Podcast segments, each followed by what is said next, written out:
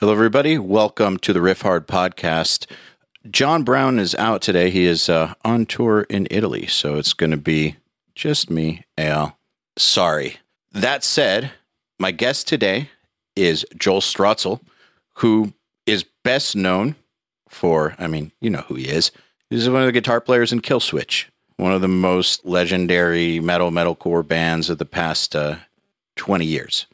Um, you know, they've released nine full length albums, received Grammy nominations, Golden God Awards, Loudwire Music Awards. I mean, but we talk about this, and I know that he doesn't consider them to be like people who invented the style, but I think that their success is part of what put an entire style of metal on the map and also influenced an entire production style. Like uh, the mix on their first Roadrunner album by Andy Sneap basically defined an entire sound for like the next decade. So definitely had quite the impact, and it's a good conversation.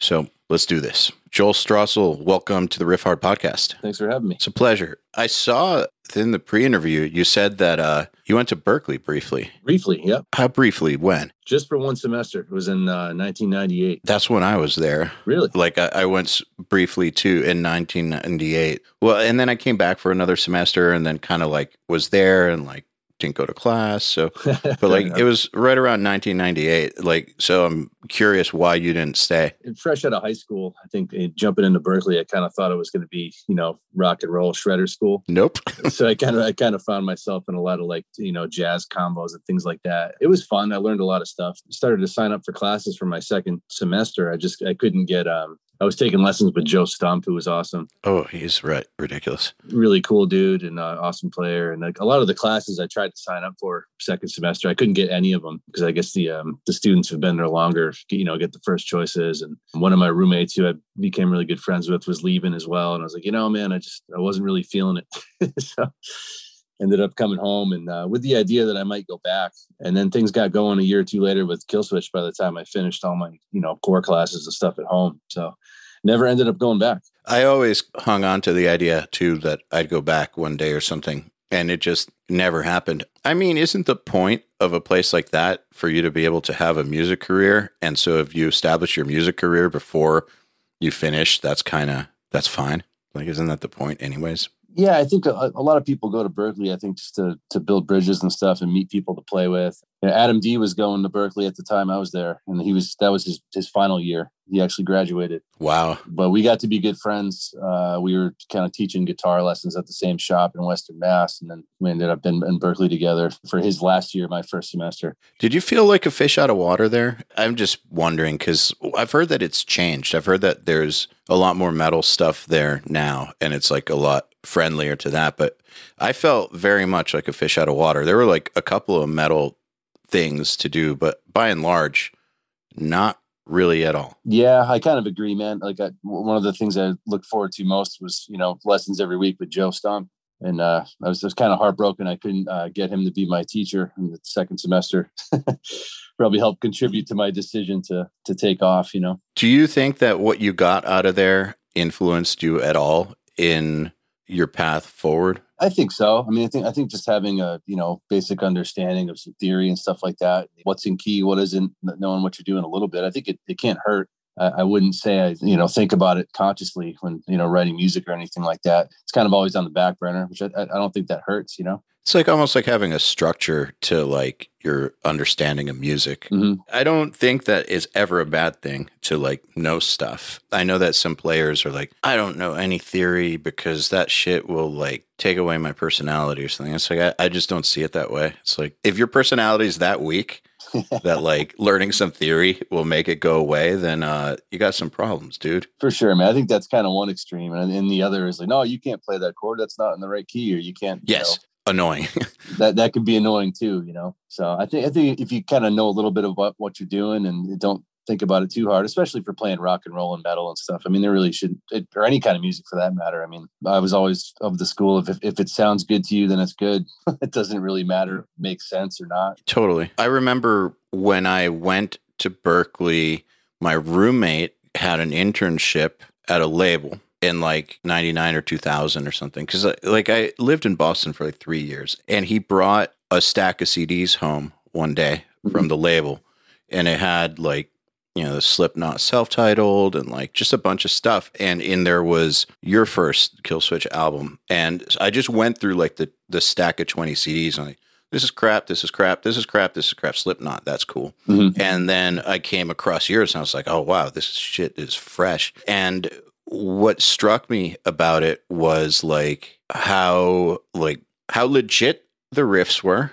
And it was like almost like the best parts of death metal, like the groovy parts and like the really cool harmonies, but with this new kind of thing happening. And uh, I just remember thinking, man, these guys have really good picking hands. Like this is some modern shit. What I'm curious about is you definitely didn't learn how to do that at Berklee. Like where did that come from? The the right hand work that because like back then that wasn't like right hand work it isn't like it is now where like everybody knows you got to work on your down picking or you got to like have a strong right hand like it wasn't in the it wasn't like quite such a known thing back then Yeah, definitely not something. Uh, you know, you, I guess you learn from the books. Uh, Adam and I were both big into Metallica, like growing Oh, up, obviously. So you know, Master of Puppets, and that was you know one of my favorite records growing up. And I had all the tab books for all the Metallica records, and Megadeth.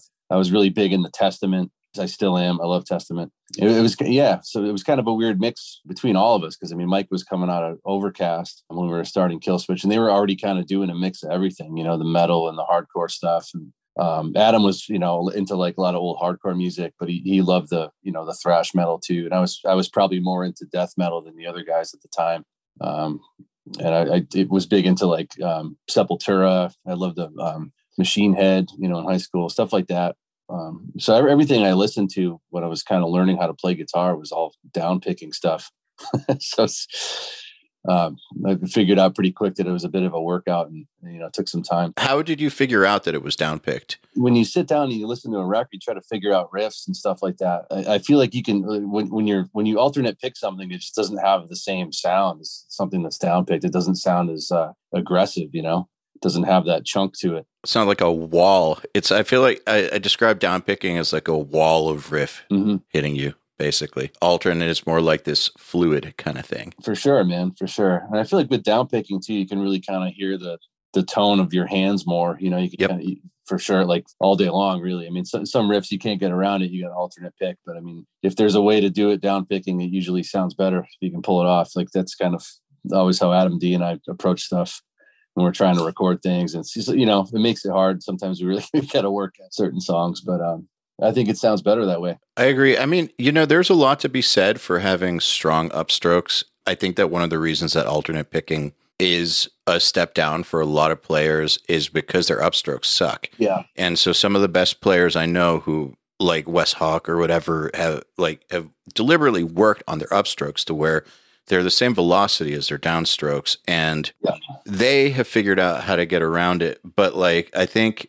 even so, even so, there's a different sound to it For sure, man. even taking the upstroke thing out of the equation, like I think people should be aware of that, especially when they're recording, Mhm. that the way you wrote something might not necessarily be the way it sounds best and like should explore it because lots of times down picking something might be a little tougher. Yeah. You might need to like work at it for a few weeks and Mhm. like gradually bump it up. It might make the difference between the riff being like a crusher or not. Oh, for sure, man. Even if you're not alternate picking the, like a, an entire phrase, if you're down picking most of it, you can always, uh, you know, you can do an upstroke on like certain accents or certain chords just to kind of cheat a little bit and give your hand a break. There's definitely Mhm. ways around it, but if you can get the majority of the chugging stuff down picked, it, it really does uh, just sound a lot meaner. Yeah, so being uh, selective. The tough part, I think, is the stamina, Mhm. and then also the fact that I don't know if this if it's like this for you. I'm curious if it is. Like for me, at least, it's the first thing to go. So like I have to keep it up nonstop, or else it goes. you too? Absolutely. Adam and I both noticed because, you know, when all the, the COVID stuff hit, we ended up canceling the tour. We didn't really play together for, uh, you know, a, a year, almost a year and a half. And um, tunes like, uh, you know, Crownless King, which, you know, we're used to down picking the whole thing and we haven't, we hadn't done it in a year and a half. it's like, man, this is exhausting. like, how the heck did we do this? Um, so it took a while to get, you know, back up to speed. That's, you're right. That- That's always the first thing to go, man, is the, is the down picking. Yeah, it's a lot like you know extreme metal drummers and their double kick. Like hmm the they have to basically approach it as if as if they're athletes. Mhm. They can't. They just can't stop working on it. Yeah. Which is why a lot of them end up quitting Yeah.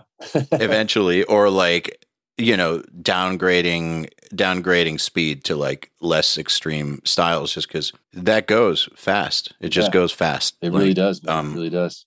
So, what did you do? Uh, just out of curiosity, to build it back up? Honestly, man, I just played along with the songs um, for when we decided we did. We were rehearsing at the Palladium, and we decided to film some of it and release it. You know, just playing the songs live. And uh, leading up to that, for about two weeks, I just played the set like three, four times a day until my arm was falling off. And finally, like maybe because we rehearsed for about a week to ten days every day, and it, like even the first week of rehearsals, it was still kind of a struggle. Just leading up to it, I think we all just had to, you know, work at it again because you know it's still it's a lot different playing stuff like that or you know versus sitting around in your basement strumming an acoustic guitar it's like oh wait a minute this is we got to get these uh get these muscles back i guess you know? Totally. Also, um, is playing standing up tougher for you? it definitely is yeah. Yeah and that's a mistake i make a lot of the time like leading up to a tour. If we don't play for a while i'll, I'll sit down and play through. I'm like oh i'm good to go. And then uh you know for the first Nope. two or three shows man i feel like my wrist is going to fall off because i'm not used to playing standing that's another thing you got to kind of maintain you know Yeah, I guess some of the prog dudes get around it by holding their guitars super high, but it doesn't look very cool. Yeah, I, I guess Adam and I hold our guitars pretty high compared to a lot of people. Not that high though. Not that high. It's it's it's not the same as sitting. No, it's not that high. Like Fair enough. you guys hold it like real guitar player high. There's well, with some exceptions, like you know, Zakk Wylde is a real guitar player Mhm. and he holds it low as fuck. But I think that like there is a height that like if you're playing intricate riffs and like it really matters, you can't go too much lower than like this certain spot or you're gonna be compromising. Oh, for sure, man. Part of the reason uh, I started uh, wearing my guitar a little bit higher is a lot of the riffs Adam writes are uh, really big stretches. He has huge hands, and some of the chords he plays, uh, you know, and some of the riffs are like five, six, seven fret stretches. I'm like, man, I, there's no way I can. There's no way I can play that if my guitar's below my waist. You know. Yeah, you have to do what you have to do to actually be able to play the stuff. I think that that's like something that, yeah, like you will not learn that in school. It's something that is really, really crucial for people who I think want to do this for a living, like be in a band, play live, is actually preparing for how it's going to be in real life on stage, standing up, moving around, high energy, like stuff flying around, like getting distracted by just chaos. That's a whole different ball game than like even the studio where like it's a super controlled environment and you can do it again and again and again and again. I think you have to like prepare specifically for that and not just in band practice. Like everyone has to do it on their own. Absolutely. i think that as long as people keep that in mind though it, it's fine. Uh, i think the only time it's not fine is if someone is just shocked. Like you said they've been practicing sitting down the whole time then suddenly get on stage you're like oh no I can't fucking play. Yep. Your arm freezes up and that's it, man. Yeah, it's just Yeah. it's it's over. it's not fun. We've all had it happen, man. It's painful. Do you deal with any arm pain at all? I do at times, man. I had a long time ago, I, when I used to teach lessons, I had quite a few students every day at this local shop and just playing guitar for, I don't know, six hours a day or something, even if it wasn't strenuous, just could have been playing Metallica songs or it could have been, you know, showing a seven year old, the Merry Men from the Mel Bay book or something. It didn't matter. Just holding a guitar for that long kind of wears on your wrist, man. Yeah, totally. so yeah, I, I, I had carpal tunnel for a while. I had to like do some exercises for a couple of months, and it wasn't really like. It's funny. It didn't really bother me when I was playing guitar so much, but when I was like opening a doorknob or driving my car or something, I would notice these shooting pains up my arm. So, um, thankfully, it didn't screw up the guitar playing too much. But yeah, Did you have to go to physical therapy and all that? yeah, yeah. Just had to see a physical therapy person and just get a bunch of exercises and do them, you know, a few times a day for. I think it took about two or three months for it to go away. And it worked. It did work. Yeah, didn't have to have surgery. That's or great. anything, so I was fortunate. How early on did you deal with it? Was it something where it's like I'm noticing this, I'm getting it taken care of immediately type thing?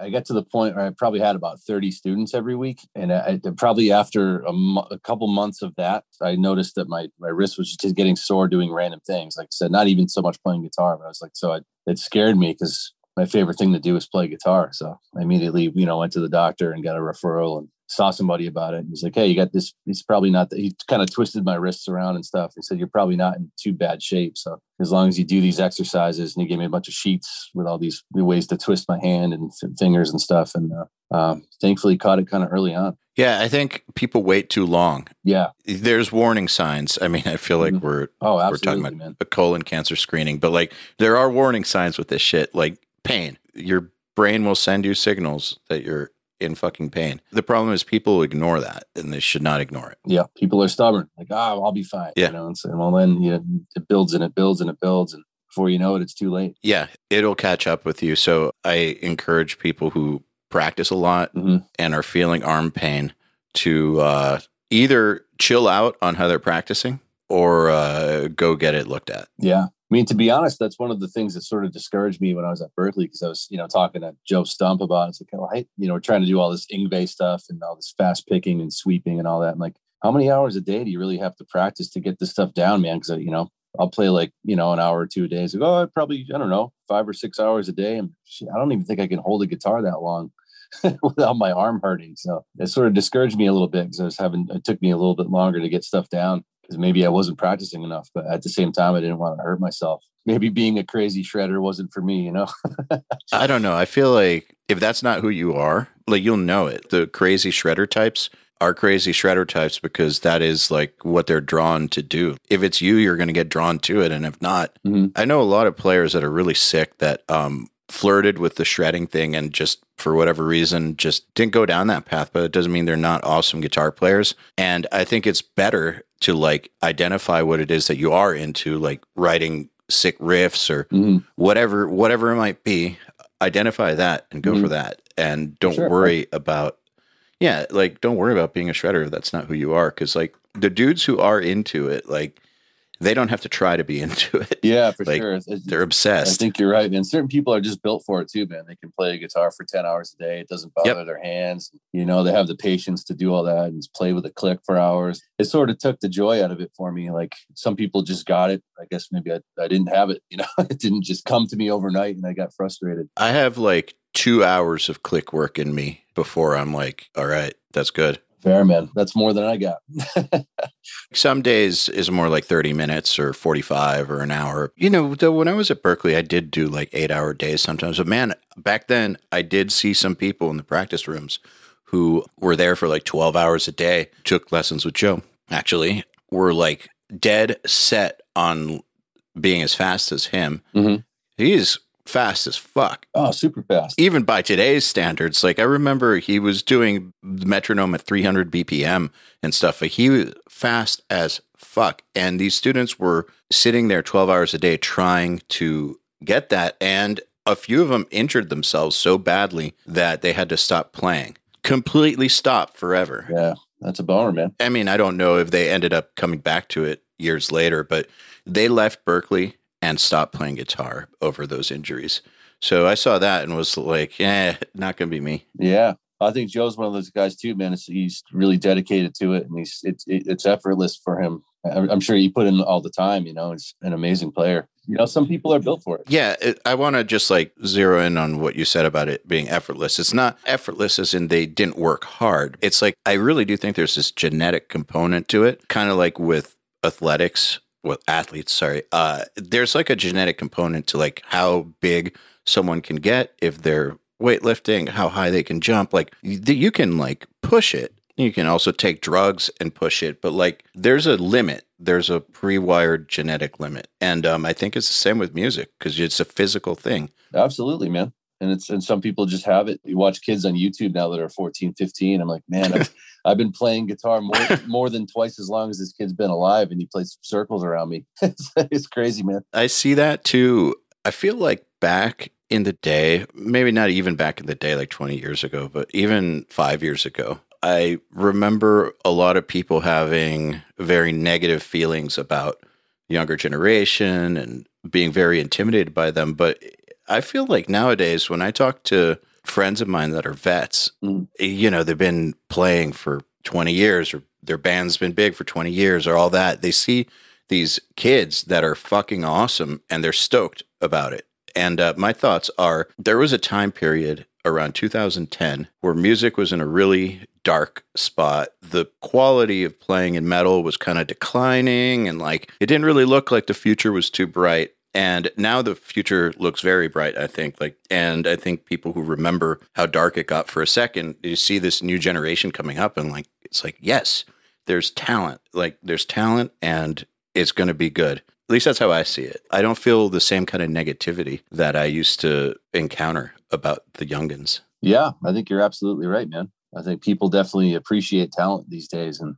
it's more than just image or getting on the radio or having a cool video. Like people appreciate people that can play their instruments again, which is awesome. Yeah, there is a newfound appreciation for it. And also, I think that because of the internet, the ability to learn is so much higher that, yeah, you are having kids do things that it took. You know, they're doing stuff in like four years that it used to take back in the 90s, someone eight years to get good enough to do, or 12 years, just because mm-hmm. they have access to everything. Absolutely, man.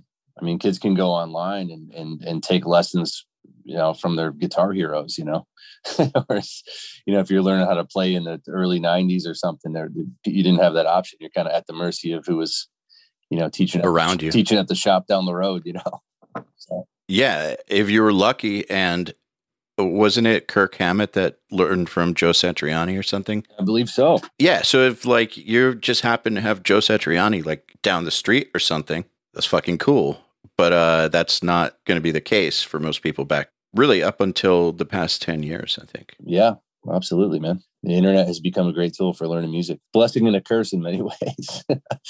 yeah. Well, I think with any new technology, there's going to be a dark side to it. Mm-hmm. I hear people focusing on the dark side of social media and the dark side of the internet. And yeah, like everything has a dark side, but the good that it does is, in my opinion, like overshadows the dark side. I think so. I agree with that. does it inspire you at all to see how good the kids are these days? It does, man. It really does. Like I said, you know, kids, 14, 15 year old, you know, little boys and girls playing, they look like they're, you know, tiny little kids and they're, they're shredding. And it's, it's inspiring, man. It makes me want to sit down and practice more. I'm like, shit, man, I'm 42 years old and I can't play that stuff. I've been playing for a million years. It makes me want to up your game a little bit, you know? I feel like when I see new techniques that are becoming normal in metal, what I like about it is that in the past, you would just sound dated if you just lived long enough. You know, you're just a product of your time. But nowadays, uh, you don't have to ever sound dated because you can always just look at what's new, you know, what techniques are now like uh, what Berklee players would call hip or whatever. Like, for instance, hybrid picking is something that used to be only country and bluegrass players. And now, like, yeah, telly twangers and stuff, you know? Yeah, that, like all the metal dudes are doing it now. Yeah, absolutely. Yeah, that's crazy. I never would have, never would have seen that coming. What was what was the guy's name? Who was uh, he had a bunch of YouTube lessons. His name's Marshall something. You remember him? No, uh, I forget his last name. He he was doing a lot of that stuff, and it sounded like like the most insane sweep picking, and it was like hybrid stuff. I'd never seen anything like it. I, I think his name was Marshall Harrison and he's big into like guys like Shawn Lane, I think, and stuff like that, and all you know, musical artist, guitarist. That's got to be him. Yeah, crazy good guitar player. That's him. One of these types. Yeah, and he's got a bunch of lessons. He's a big legato guy and uh, does the hybrid picking and stuff like that. Really, really good player. That stuff is nuts. so that's why it's so interesting to me that it's now becoming part of the metal vocabulary because it used to be just yeah either bluegrass or whatever, or these crazy types. Mm-hmm. The you know the like insane virtuoso types. Yeah, it's funny. It's, there seems to be a little like a crossover too with um, some metal guys that are picking up tellies and doing country stuff now too. Like, it wasn't uh, a guitar player playing for Sturgill Simpson was like uh, was a crazy like Swedish shredder, right? And he's just playing telly licks. Yep. It's, it's amazing, man. Killer guitar player. I forget his name. But. I know who you're talking about. I think it's also because of the internet. You're not bound to the scene that mm. you came up in that like all your friends are into like that you're basically locked into you can look up stuff find new things and it's also way more accepted than it maybe used to be like i feel like heavy music used to be a very locked box oh absolutely yeah as far as playing other styles or incorporating other styles or anything like that i think the internet has allowed it to no longer be an issue. Like people are just into what they're into. Yeah, man. I remember like when I was in high school, if there was like a, you know, some kid who played in a death metal band was on stage chicken picking, the death metal kids probably beat him up. what are you doing? I was curious about this back when I heard your first record because the heavy stuff was so heavy. Like back then, it was a ballsy move to have clean singing. Now it's like, you know, accepted. But back then, clean singing in music that heavy was not really a not really much of a thing. Not really. Bands would get hated for it. So I thought it was a super ballsy move to not just have vocals, but have like serious singing on there. Did you guys get any shit for it back then? I think in the very beginning, like at least in the scene I grew up in, there was kind of like the death metal kids, there were the hardcore kids, and I, I think like when Killswitch started playing, like people were kind of like, "What the heck is this stuff? Like, what are you guys doing?" Like it was kind of weird at first. We weren't the first band to do it, and it was kind of a thing going on in, in this area at the time. I mean, like a lot of bands from the New England area were starting to do that. You know, all that remains and um, Shadows Fall had a lot of that stuff. Where they, you know, they had the death metal parts, but they had the clean parts. And Shadows Fall was doing a lot of diverse stuff like early on. So yeah, I mean, it's it, w- it wasn't like we, we definitely didn't start it, but we enjoyed all that because all of us like so many different kinds of music. You know, it's funny. Adam was into like hardcore and like Brit pop. Mike was a metal In- interesting mix. Yeah, I used to like you know the thrash and death metal and stuff. So I, I think in our own weird way, we were trying to put it all together into something that everybody found interesting. Um, we weren't sure if it was going to work or not. I guess how long was it before you started getting solid evidence in the world that hey, this actually might work out? It definitely took a couple of years, man. For a little while, we weren't quite sure what shows to jump on, what made sense. You know, we kind of just Didn't fit anywhere, kind of thing. yeah, we kind of did our thing, and people kind of stood there and said, okay. And some people liked it, some people didn't. We started in 99, maybe by like 2002 or so. It was starting to, you know, people were starting to kind of dig it, but it definitely took a couple of years. We were oddballs for a little bit. Why do you keep going? The reason I'm asking is because, like, you know, lots of people quit when they don't get the reaction they want. What was it? What was it that made you guys just like fuck it, not quitting? One of the first tours we did that was like actually went really, really well. It was actually, um, so we did a tour with Soilwork and Hypocrisy. And that's when Jesse was still in the band originally. That's a cool tour. it was a cool tour, but we were kind of the oddballs, like because there were a lot of like you know hardcore metal dudes at those shows, and so we were kind of like hit or miss with the crowds. And then Jesse left, and Howard joined the band, and I think the first tour we did with him was with Kittie and Shadows Fall. I can't remember who else was on the tour, but it was a really di- like a diverse bill, and it seemed like everybody in the crowds liked every band, and it was really fun for us, and that's kind of inspired us to keep going. So you, it's it's almost like you saw that it was possible. Yeah, it's like, hey, this can work. And then we did like a This Is Hardcore Fest with Howard. That was one of his first shows. Or I can't remember what it was. And uh, you know, the hardcore kids were starting to get into it. it it's kind of started to work. We okay, kids are you know moshing when we play and, and singing along, and this is pretty cool. So so we just kept at it, man. So I, I think it's interesting that you're basically on a tour. There's a tour where lots of times those types of tours are considered a bad idea. I guess like you guys in Shadows Fall aren't that far apart or anything, but like Kittie, so it's kind of an odd lineup. Yep. A bit. You know, those are can be considered risky tours. Sometimes they do fucking great, but like Mhm. it's interesting to me that on like one of those riskier type lineups, as in not a sure bet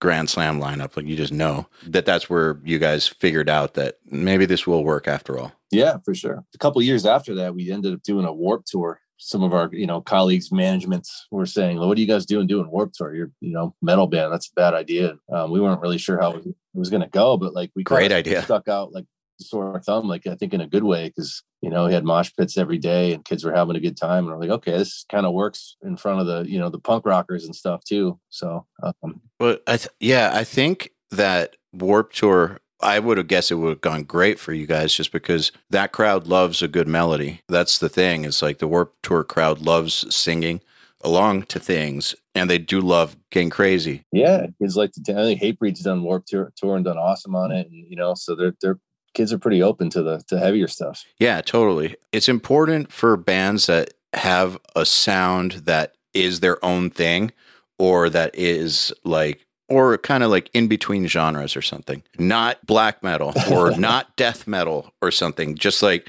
has some death metal influence and some black metal influence, but like also like some prog or whatever. Like, you know, like those types of bands that you can't really identify the exact genre they're from, but you can identify them as themselves. If they can stick it out and just find their audience, that's actually a very, very big advantage to not be pigeonholed into one thing and to kind of be able to do your own thing. If you can stick it out long enough to figure out who it is that likes you, it might take a while. Yeah, for sure. You got to put in the time, and I think um, be willing to play for anybody who might like you for, quite a while because it took us several times around the U.S. before anybody really started coming out to see us. You know, yeah. After a few years, man, we got into a swing of it, and we're like, holy, holy shit, this might work, and we just kept at it. What was it like working with Andy Sneap that early on? Uh, Andy's awesome, man. I didn't go over to the studio to um, do stuff with him personally. Adam did, but you heard it. Yeah, Andy. right? Yeah, Andy's become a good friend over the years. He's an awesome dude, and um, we're all huge fans of his mixes, obviously. I'm curious about your perspective because you didn't go. So I've never heard about you being a recording engineer. So forgive me if you are, but you know, at least the perception out there is that Adam is the producer dude. Yes. And so it like makes sense that he would have gone. So you as like the person who's not that person hearing an Andy Sneap mix come back. I'm wondering what that's like that must have been fucking sick. Oh, it was crazy, man. We used to record at a studio called Zing in Western Massachusetts. A lot of good friends there. It's a really cool place. Great memories. But yeah, Adam was doing the record along with Jim Fogarty, who was the engineer at Zing and still does stuff uh, around here and has remained a good friend. Yeah, we did all that stuff kind of in house at with Adam, you know, engineering and putting everything together. And uh, Adam flew over to mix it with Andy. And uh, I remember him coming back with with CDs and handing them out to us we're like, wow, this sounds crazy. It sounded so much more polished than anything we'd done before. And Andy really knows how to create space and a mix and where you can really hear everything. So that was kind of the first time we heard anything that we'd done sound so polished. It was pretty exciting, man. That sound though on that first one kind of like was a trendsetter. Um, did it I mean it really was a trendsetter as far as metal mixing goes. That was the start of that type of guitar tone, that type of snare, the types of samples he used, everything like that was that was when that trend started. I'm curious if when you heard it if you had the idea in your head at all like this is the new shit or were you just like yeah it sounds great cool honestly we kind of left it up to adam and andy when i went over there. I, I, know adam was kind of pushing for big fat sounds and andy was pushing for cleanliness and space and i think the two fighting them fighting each other a little bit on it it came out with kind of a cool product you know because i think maybe the guitars and the snare were a little thicker than andy would normally do but um Andy's mix was cleaner than what Adam would normally do, and it was kind of a cool mix, man. Um, and I think those guys are, are a really good team. Yeah, clearly. Sometimes I think that like creative tension is what leads to great and unexpected results because you know people have their tendencies like maybe going too clean on a mix for instance you need that other person to push you out of that to find this uh, i don't want to say compromise but this like new place yeah that alone you wouldn't have been able to do for sure man for sure. That's you know, people collaborating is is usually uh well, not I shouldn't say usually, but a lot of times can lead to very cool things. You know. Do you feel that way at all with uh with songwriting? Oh, absolutely, man. Absolutely. I um I always struggle like you know writing for Killswitch. Like some of the guys can just put together you know a song from start to finish. Adam's very good at that. Justin's very good at that. Um, I think me and Mike, uh, we we write lots of riffs, but we kind of need the other guys to help us figure out where to go with them. You know, so I, I always enjoy you know writing in a room with the guys rather than sitting in front of a computer and trying to come up with a demo. You know, so like you know, I like writing a riff or two and say, "Hey guys, I got this. What would you ne- do next?" Or if somebody's stumped on something, I'll say, "Hey, here's a bridge for that." You know, um, I kind of like doing, especially for metal stuff. I like doing things that way. It seems more like a band than people just you know sending files, making computer demo. Exactly, exactly. Well, I think that also that's like a good complementary relationship because too many people in a project who do totally complete songs like how much room do you have for that. Uh, I feel like the good chemistry involves people having like roles. I'm sure that with the songs that they put together, they'll have a song that has a structure, but some riff just won't be that cool in it, or there'll be something that's just not quite there yet and they need that contribution from person who just focuses on writing the sickest riffs. For sure. If a song can get through everybody's filter and everybody's happy with it and everybody puts their little piece in it it usually comes out better than if, if it's just one person throwing something hey here's a whole song. It sounds more like like us. I think in your situation that makes sense. I think it's a special band when everybody's contribution makes it sound like that band. Oh, for sure, man, for sure. I know it's not like that with everybody. I mean, certain bands like, hey, this guy writes all the songs, we play him when we tour.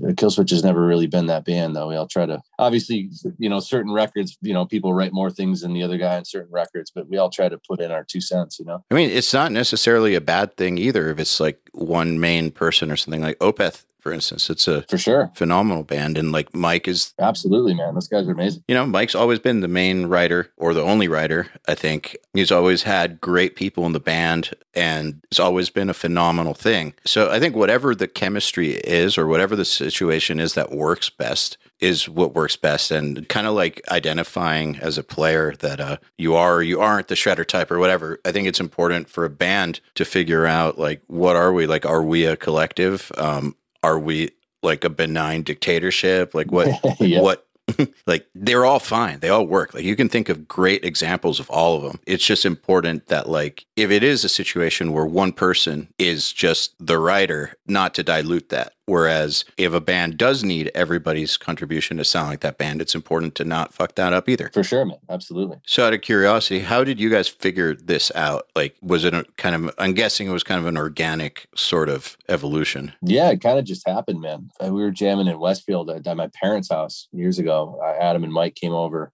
uh, they had another guitar player at the time who came to jam with us. And we just kind of played through a couple of ideas that those guys had, and then uh, I threw a couple riffs at them, and you know, before before we knew it, you know, two songs became five songs, and we were all just kind of throwing riffs out there and jamming. Adam was playing drums at the time, um, so he'd jump back and forth from drums and guitar. Hey, try this riff here, and it was it was kind of fun how we put out all the early stuff together. Um, yeah, it just really happened. We didn't really think about it much. The first record happened quick. I think we probably wrote all those songs in maybe a few weeks. Do you ever get tired of metal and just the intensity of it? Oh, for sure, man. You know, at the end of the night, usually after a show, I don't go back on the bus or come back home and listen listen to metal. uh, how could you? I like everything though, man. I, I, love playing with Killswitch and I love metal and especially all the metal I grew up with, man. I'll always love it. You know, yeah, I like everything, man. All kinds of music. I like you know singer songwriter stuff and acoustic stuff. I like classic rock, blues, all that. So it's nice. To, I think as long as you kind of keep whatever you're listening to fresh in your in your brain, it's it's a good thing, whatever it is. How do you balance things out? For instance, with like Brothers Born and Hidden Skyline and Killswitch. I mean, obviously, I know Killswitch is like gonna be priority, but also I'm sure you don't want to shortchange any project. Oh, for sure, man. A lot of people have trouble with doing multiple things. A lot of musicians have trouble. Like it's why like lot you see a lot of musicians who have like side ventures, but then a lot of musicians can't. Like they just the moment their band gets going, they can't think about anything else. They can't have side projects. Like their creative brain doesn't work that way. And then you see other people who are like, yeah, I have my band, I have my studio, I have like my clothing company, I have like my two other bands, and like everything's doing great. So I'm curious with someone who has like this main band that's a bit of a juggernaut, but then you've also got other projects out, how you make it all work. You can always have too much of a good thing, you know. that's uh, going out on tour with Killswitch. It's like uh, have a good time and focus on that, and we uh, play our shows. And we, we all love each other. Thankfully, I think that's why we're still a band after all these years. That's a miracle. But at the end of a tour, man, it's nice to come back and like just I feel refreshed to do something else. You know, it's like I've been working on a record with Brothers Born, my friend Mike, for a couple years now. New record that will eventually get out there, and um, yeah, the Hidden Skyline thing's kind of new, um, which has been exciting. Been working on that for the past year so. My good friend Matt Hebert is the songwriter in that group and used to be in Ware River Club and Haunt and a lot of bands I, I liked for many years. He's a, a dear friend. So it's it's just refreshing to come home, you know, after playing a, you know six weeks on the road playing metal and then go do something else, play you know acoustic guitar, banjo, or it's it's fun, man. Just change things up, and then it ma- it makes you feel more ready for the next time the next thing comes you know? At least for me anyways. More like a like a palate cleanser almost. Exactly exactly. And brain reset. Absolutely. I think that's important man. And and it sounds like you're you're taking it naturally as well like finish the record when you finish the record and we'll put it put it out when it's ready as opposed to like forcing it. Yeah, exactly, man. It's uh, usually with, uh, especially with Brothers Born, been doing that for a long time. We kind of write songs slowly and put them together slowly with, you know, people in the area that we, you know, that we love and love playing with. And, you know, the first record took us a few years to make. And I think we've been working on this second record for like three or four years now. And it's close, but, and we're like, it's not ready Shit yet. takes time. Yeah, we're not ready to put it out yet. And we're not really ready to follow up once it's out. Like we want to be in a position where we can do something with it. And, uh, um, the time isn't quite there yet. So I think we'll we'll figure it out when we figure it out. That's the thing is like you could have other things going on that like are massive time sucks. So like I respect that you're not going to put something out that's not ready. If you put those two things together, like that there's this one project that's a massive time suck. Plus, will not release projects that aren't ready. That just means that's like a math equation equals to take longer, and that's fine. Yeah, or even like the, in the case of Brothers Born, like our, the record's so close to done, but like we're just you know Mike's got, got a new baby and stuff. He's busy with a new job. And it's like, well, if we put this thing out now, are we are we going to be able to play any shows? And we got some touring with Killswitch coming up, so it's one of those things. Let's just kind of you know get it right. We'll spend some extra time in the mixes, and and when we're ready to actually you know do something with it, then we'll put it out. So So you said that uh thankfully you guys still love each other in Killswitch. Yep. Believe it or not. Yep. I mean, I, I do believe it. Just even though, like, uh, I don't know you guys, like, we have a lot of the same friends. And so I've heard a lot about you guys, and I'm obviously super familiar. And one thing is that it just comes off as a really good vibe between the people. And from everything I've heard, is it's a really, really good vibe. And you can kind of tell when there isn't that in a band. You can just kind of tell. But I think that bands who are not friends or are kind of like at odds with each other better be making a lot of fucking money. Yeah. Yeah. I, honestly, Basically, I basically. I don't know how people can can you know be in a bus with other people they don't like for extended periods of time. Honestly, man, I wouldn't want to do it. Like I'm so thankful that you know we all get along and you know we play shows, we have a good time, but we go out to dinner together, we have drinks together, and it's you know, it's like it's like my second family. You know. I think anybody in Killswitch would say that. And it includes the crew as well. Those guys are all dear friends, and we consider everybody family. So it's not just like a business relationship. No, for sure. We're definitely like all good buddies, and you know, we would. Uh, it sucks that we all live so far away from each other at this point. Everybody's kind of spread out, but yeah, we're all all very good friends. Adam's been one of my best friends for many years now. So I'm sad he lives in California. I live in Massachusetts because we probably hang out all the time. You know, that's cool though, because like you hear about people that started off as best friends. You know, a lot of bands start that way, but don't end that way. Mhm. There's a lot of people that are no longer friends and no longer in a band together, or the band became successful and they're keeping it going because of the paycheck. And I don't just mean like huge, huge bands. I mean like even smaller bands. It won't be like I want my own bus, but it'll be stuff like I don't want to sit next to this person on the plane kind of stuff. It'll be appropriate to their level, right? Flying to Europe to do some shows, don't seat me next to this guy kind of stuff. It- yeah, as opposed to we have to stay in different hotels, but it's the same same idea that like some bands do get to that point and it's uh it's unfortunate. Sounds very difficult to keep going. Yeah, seems like it would take the joy out of it, man, for sure.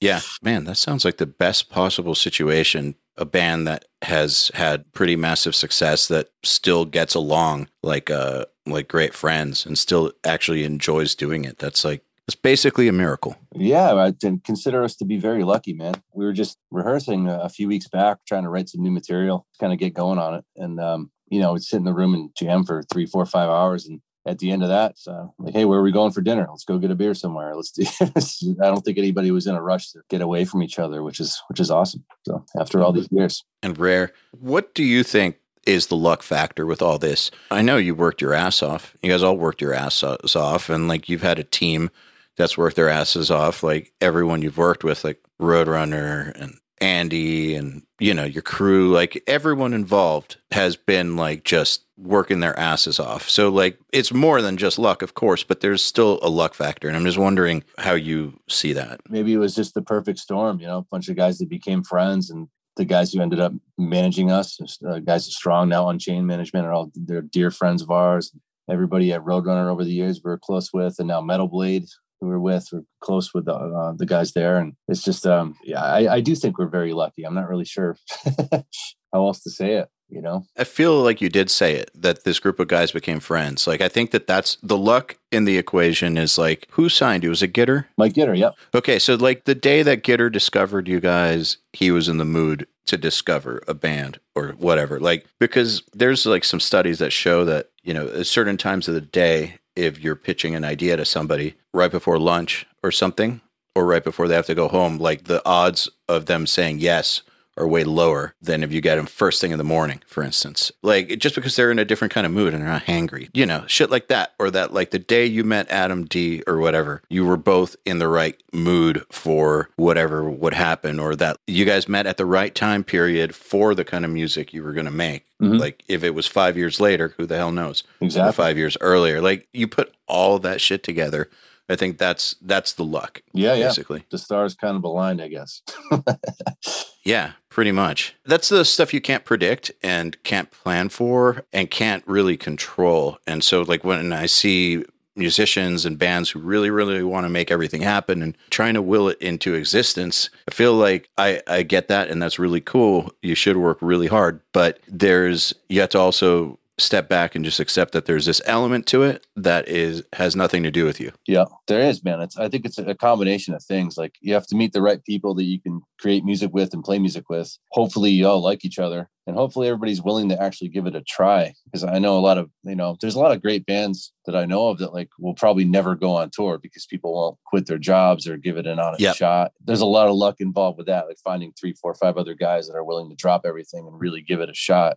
And um, I just think we, we were really lucky that all of us, you know, at the time that we met and got signed to Roadrunner, we're all willing and able to actually do that and try it for a couple years instead of just saying, nah, we'll just play a show at the VFW every weekend and that's it. And also that you didn't quit Yeah. after a tour because that Yeah. happens a lot too. Oh, for sure, man. For a couple of years, we were all coming back in the red. It was it was tough, but I'm glad everybody stuck it out. I think also like the fact that the audience was ready for it. That I really think that that's like such a huge factor too. Is like nobody can predict that either. Yeah, No one can predict any of this shit. yeah. I think you nailed it earlier when you said if it was five years earlier or five years later, very good chance it wouldn't have mattered. You know, Maybe even two years. Like who knows? who knows? I think about like a band like Suicide Silence, for instance. Was talking to them about this the other day. Like uh, that type of music, the deathcore stuff. That the way it got so big on MySpace in like 2007 and eight, and these bands like Suicide Silence and Whitechapel and Job for a Cowboy being able to sell out tours without even being signed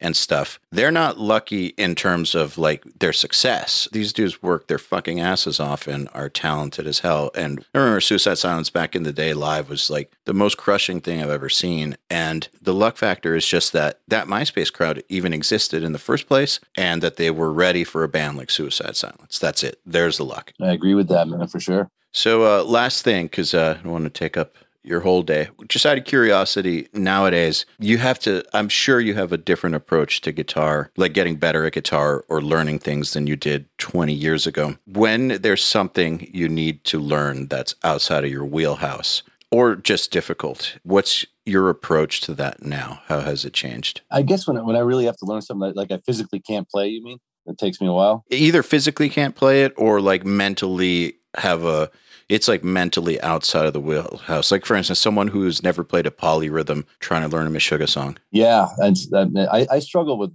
rhythmic stuff a lot because Adam and Justin write a lot of stuff, you know, outside of you know four four. Um, so I just have to kind of like hammer it out. Sometimes, like if a riff is intricate, I can't always like keep count in my head. I just have to play it over and over until I just feel it right. Um, so that really hasn't changed over the years. Um, but in terms of like something I just like physically can't play, I just try to slow it down and do it over and over. And um, you know, I guess it just depends on the part and what it is. There's always challenges.